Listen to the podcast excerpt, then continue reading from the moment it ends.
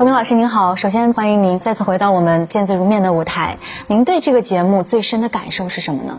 我觉得这是一个非常好的节目。它最吸引您的地方是，就是它文化气息特别强，而且它没有那种现在过分娱乐化的这个痕迹，在我们这个节目里是没有的。内心相当严肃，而且选的信也非常好。这个在价值观的传递上，对观众我觉得是一个很好的帮助。他选择了一些能言善辩的演员，就是也会可能在从聆听的角度欣赏文字上也有一定的贡献。您很享受这个舞台。是。那这七封信当中，您最打动的是哪封信呢？我个人当然最喜欢的是毕飞宇先生写给他儿子毕雨桐那封。为什么呢？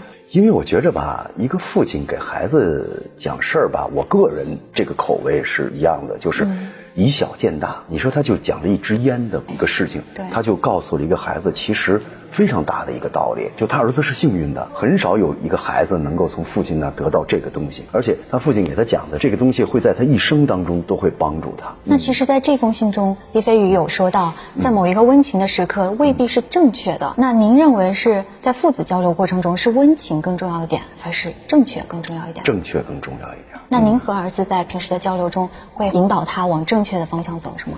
反正我尽可能的得告诉他，我的生命过程当中，我收到的一些我考验过的、我试过的一些正确的价值观跟方法，我会告诉他的。